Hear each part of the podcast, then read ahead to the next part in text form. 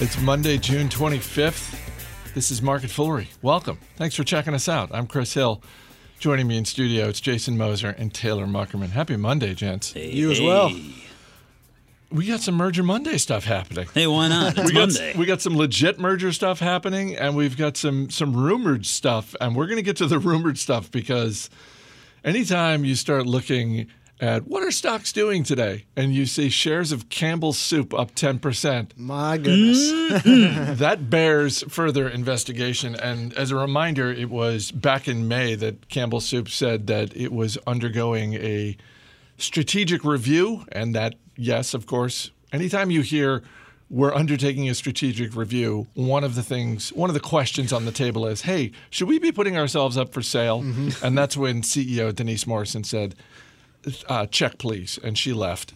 And now we're getting reports that Kraft Heinz might be looking to buy Campbell Soup, and shares are up 10%. I feel like that's language I need to incorporate into my household, right? I mean, we're teaching our kids, we're kind of running this business of our house, and the money comes in and it goes out. And every once in a while, I just want to kind of make make them wonder a little bit. Like, kids, listen, we're under a, strate- a strategic review right now, so uh, Or if you really want to make your kid wonder, say, you're under a strategic review. everything review. is on the table.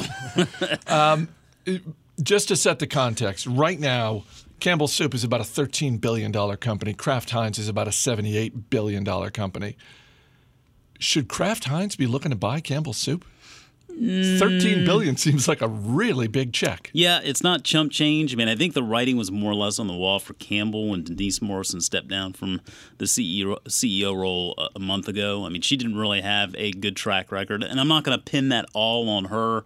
Um, some Oh, of we, it, I mean, no, we'll we've talked about how this industry is now the industry to avoid. It is. I mean, there there are a lot of legacy brands out there that we're seeing, and when I say legacy brands, I'm talking about those brands that sort of defined our childhood growing up, right? I mean, everybody's pantry had Campbell's soup and. and uh, all of the other stuff that they that they sell, I think what it's Pepperidge Farm cookies and all sorts of stuff, and that we are undergoing a serious sea change in, in what folks are putting in their kitchens, how people are eating, how they're viewing eating.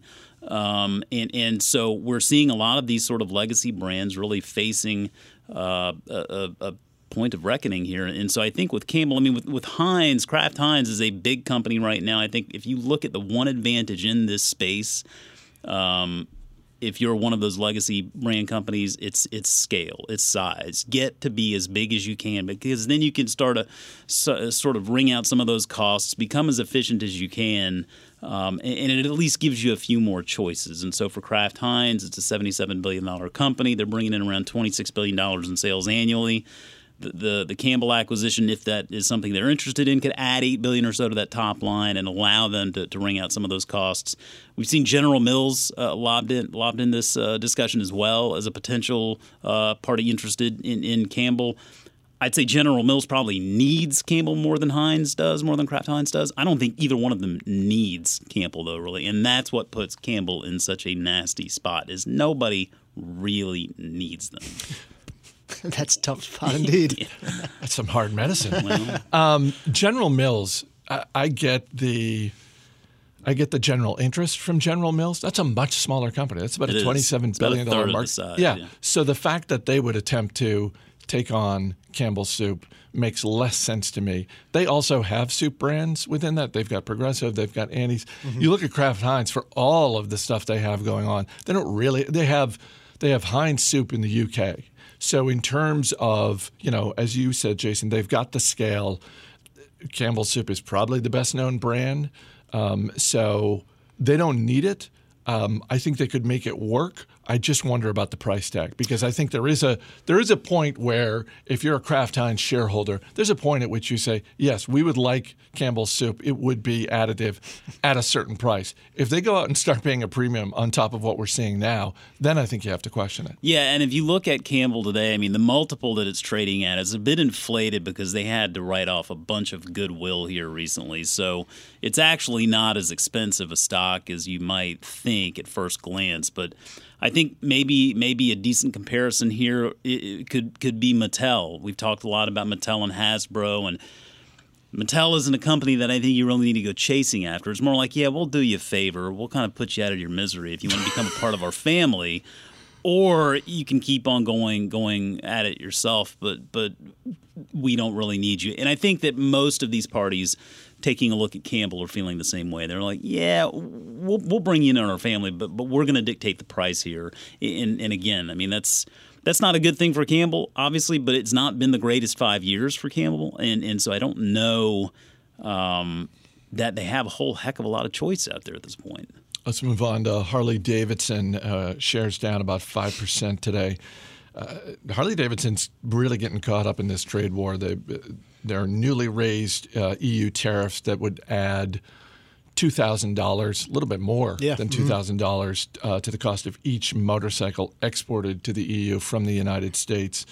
Uh, Harley Davidson says they're not going to raise prices, but what they are planning on doing is moving production of motorcycles intended for EU purchase to their international facilities. Mm-hmm. This is a little surprising, Taylor, when you consider that this is as iconic a made in America brand yeah, as there uh-huh. is right now. Yeah, no, when you look at this, it's kind of interesting. You saw a bunch of jobs coming back to the United States and then the trade the trade war started heating up and I think this is the first time I've, I've seen a company announcing jobs moving back offshore, uh, especially like you said, an American icon like this.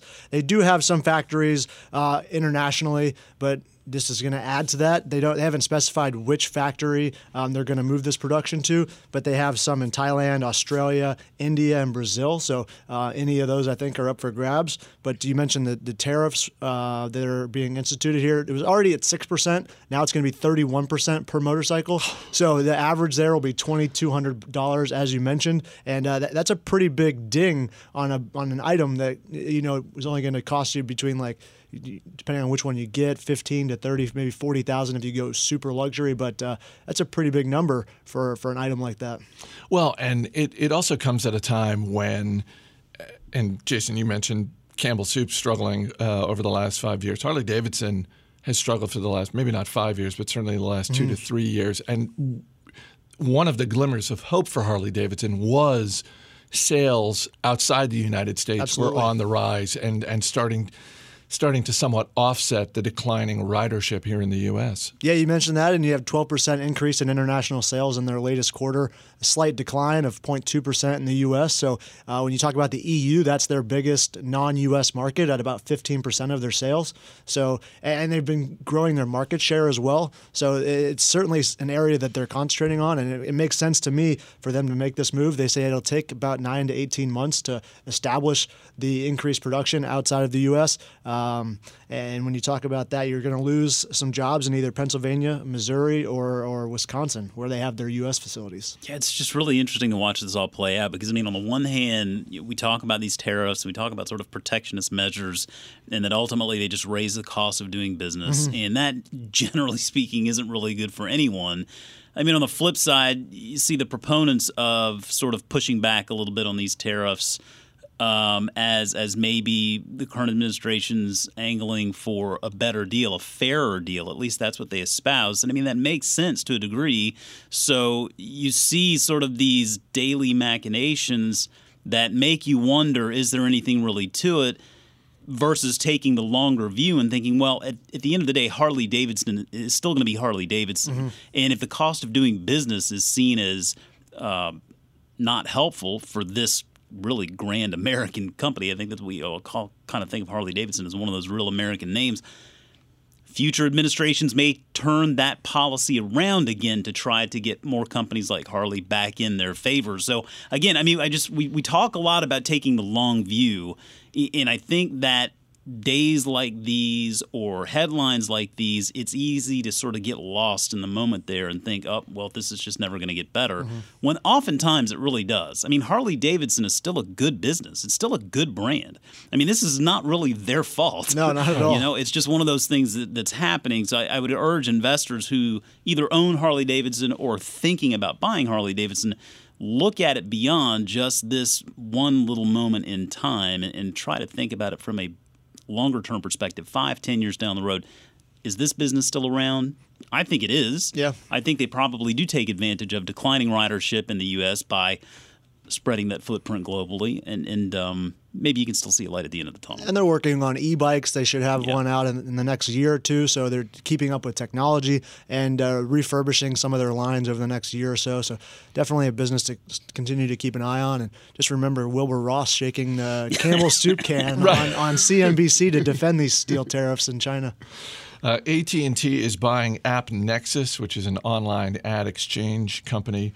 Uh, AT&T is paying about somewhere in the neighborhood of 1.6 billion dollars. Uh, certainly a lot lower than the 85 billion that they uh, that they uh, paid out for Time Warner. Um, seems like a good purchase here because. Um, if AppNexus is any good at all at serving up ads, and AT and T is, is got more content mm-hmm. coming their way, then um, yeah, this this seems like this is going to pay for itself in, in pretty short order. I would imagine. I mean, we shouldn't be surprised about the deal. It was actually right there in the 10K back in February where they wrote in the section of expected growth areas, and I quote, one of these very bullet points creating a new platform for targeted advertising using data, content, and talent to build an automated advertising platform that can transform premium video and TV advertising. So it seems like in the 10K, they were already kind mm-hmm. of assuming the Time Warner deal is going to go through. I think most of us probably did. But this really does, I think, complement the business that AT&T has become. They've got the pipes, they've got the content. Now they want to build in the advertising platform to take advantage of all that. And in a Facebook and Alphabet world, I think it makes a lot of sense. It's kind of chump change when you think about it. I mean, I know we lob around billions uh, in, in the form of dollar figures as if they're nothing, but they've got plenty of cash on the balance sheet to knock this thing right out. And I don't think at this point there's any kind of antitrust consideration whatsoever. So, uh, assuming that the people at AT&T know what they're doing, then this should be something that rolls nicely into the business. Yeah, you mentioned video and TV advertising. That's where Twitter has been seeing a mm-hmm. lot of mm-hmm. growth. Uh, so it certainly makes a lot of sense for a company with much more content than even Twitter can can generate or has generated. But uh, I definitely like the deal. Ad tech's all the rage these days.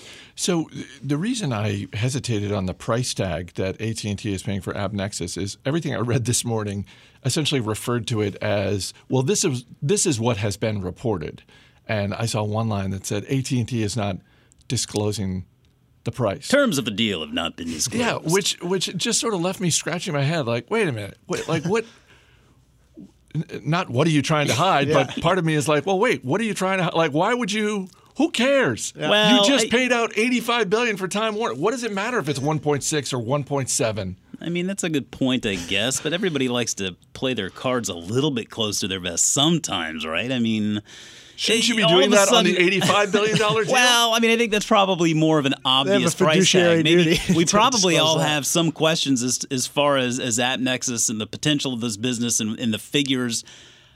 It, it, the more that we know about the numbers behind the deal, the more we can speculate on multiples and how much money this this company is really worth and what the potential impacts are for um, for AT and T. So I, I, do get it. I mean, it, sometimes they just want to kind of not get in the middle of that. They feel like maybe it's protecting their uh, IP or their competitive uh, position at least somewhat. But yeah, I mean, to your point, it is chump change compared to what they just did. So it seems like an afterthought. Mm-hmm. By the way, 1.6 billion. Just a reminder. That's what Google play, uh, paid for YouTube. well, we have a, a winner. How'd that work? It's a really good point that you make there because when you look at the the direction that that that content is going. I mean, uh, YouTube has turned out to be such a phenomenal platform My goodness, for so many different reasons, and it, it I just was taken back by asking my kids about this, you know, a couple of years ago. Even like if I had to take one of these away from you, Netflix or YouTube. What's the one that you need to keep? And they're like, "Oh, well, YouTube." Yeah. And yeah. I, I mean, that was really kind of surprising, but I do get it. I mean, YouTube is wonderful for a lot of reasons. I mean, I just I, I, threw a tile backsplash on our shower this weekend at home, and I got some ideas from YouTube. And uh, you know, I like to dabble in watercolor painting. I learn a lot from YouTube, mm-hmm. and and Facebook is trying to do the same thing. And so it's not that content that we know uh, that we see on TV necessarily. It's all of this sort of ad hoc content yep. that just everybody's finding what they want when they want it, and that's why YouTube has just done such a great job for so long.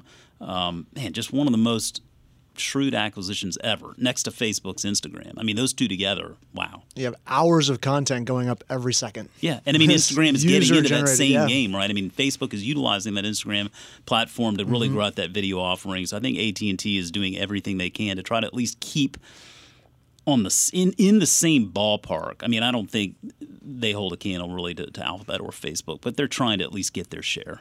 Thanks for being here, guys. Thank Appreciate you. it. As always, people on the program may have interest in the stocks they talk about, and the Motley Fool may have formal recommendations for or against. So don't buy or sell stocks based solely on what you hear. That's going to do it for this edition of Market Foolery. The show is mixed once again by Austin Morgan, filling in for Dan Boyd, who maybe has jet lag from this trip. We're not sure. We're going to investigate. I'm Chris Hill. Thanks for listening. We'll see you tomorrow.